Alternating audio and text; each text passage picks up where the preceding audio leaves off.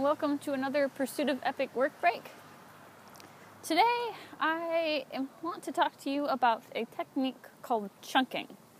I have been doing the 30 day challenge, which is a free internet marketing course that happens every fall. And one of the big lessons that they're teaching this year is the concept of chunking.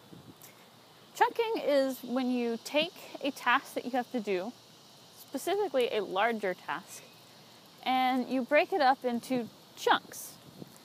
In the case of the challenge, they're teaching us to take a large writing project and break it up into five minute writing sessions. Now, if you're not editing, you can actually generate about 300 words in a five minute writing session. So, 300 words combined over and over again ends up producing a larger work. But it doesn't seem like it's such a large work because you're doing it in five minute chunks. And this concept can be applied to other things too, not just writing.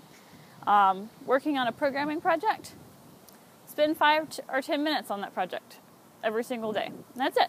Just five, ten minutes. If you want to do more than that, by all means go ahead. But think of it in chunks, and it really just won't take as long, or won't seem like it's taking as long. Anyway, I found this particular technique to be very powerful, um, and I have been using it on my writing this past week. So, if you have a larger project, especially one you're procrastinating on, see how you can chunk it down. What what would be the minimum chunk that you can do, and try just to spend time on one chunk a day. And those chunks will build up over time pretty quickly. All right, that's it for today.